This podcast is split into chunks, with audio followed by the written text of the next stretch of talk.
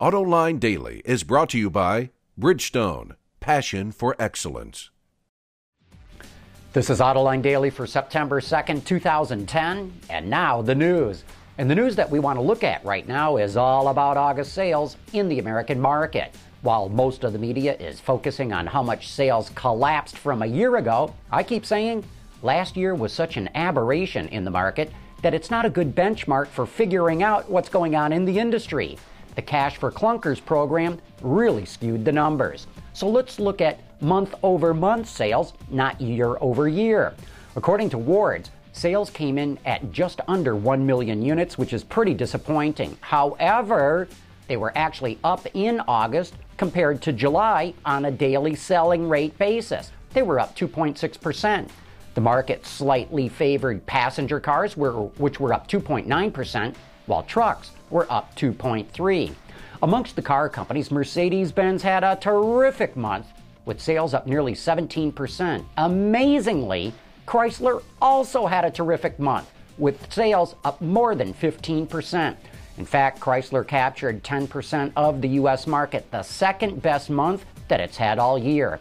Tata also did quite well, with sales up 12%. Whoa, wait a minute, you say. What do you mean, Tata? Tata doesn't sell vehicles in the American market. Oh, yes, it does, as owner of Jaguar and Land Rover, which did quite well in August. Honda was up 4%, and Hyundai Kia were up more than 3%. Some separate brands did better, but I'm talking about the tar- top car groups for the month. On the pickup side, the Ford F Series came out on the top of the list, but sales were down from the 50,000 units a month it had been selling. Sales of the Toyota Tundra are also way down from where they were before. But on the car side, Toyota had a terrific month with the Camry, selling just over 30,000 units, which is really impressive. And check out the sales numbers for the Hyundai Sonata, which came awfully close of sailing right past the Honda Accord and Civic.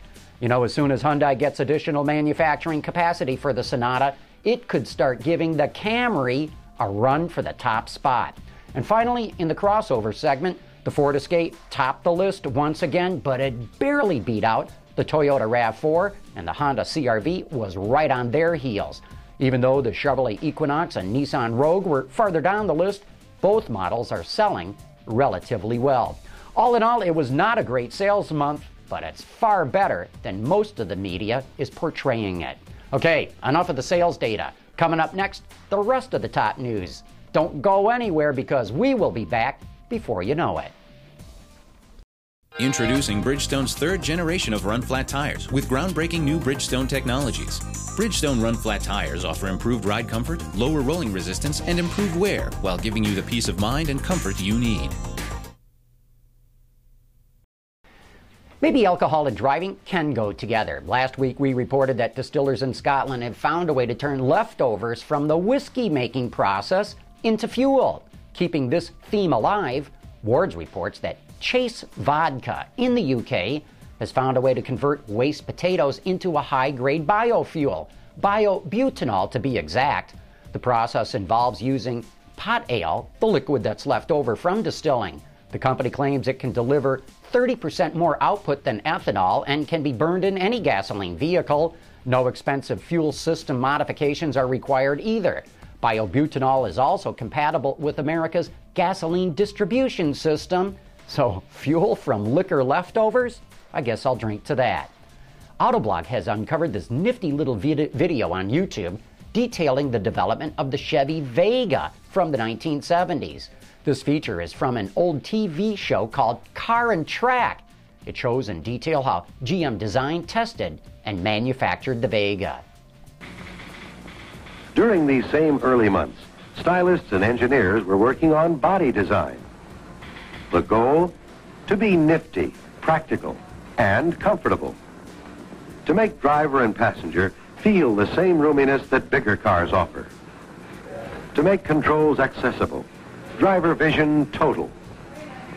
Plexiglass scale models are a realistic means of studying the car makeup and plans for factory production.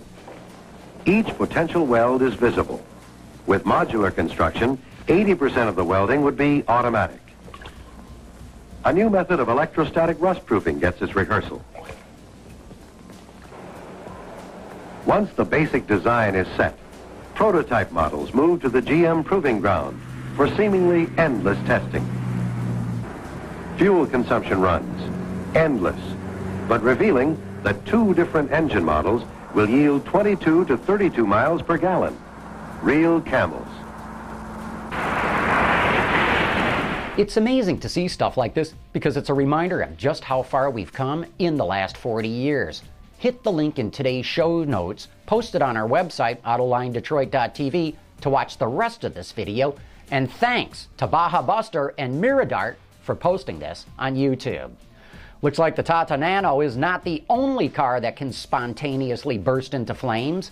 According to the AP, Ferrari's recalling 1,200 of its 458 Italias because four cases of the car catching fire have been reported in California, China, France, and Switzerland. An investigation shows that the problem may be something to do with adhesives and heat shields. And Ferrari says if it's really hot outside and you're driving the car hard, it could catch on fire. While cars feature numerous safety technologies to help protect the driver, there isn't a whole lot you can do for motorcyclists. But one company has a solution to help protect bike drivers who get in an accident.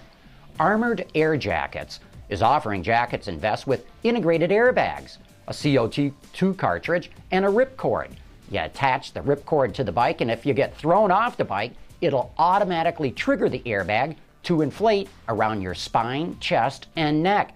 Only takes half a second to inflate them. They can be reused but they've got to be inspected first, and the only thing that needs to be replaced is the CO2 cartridge.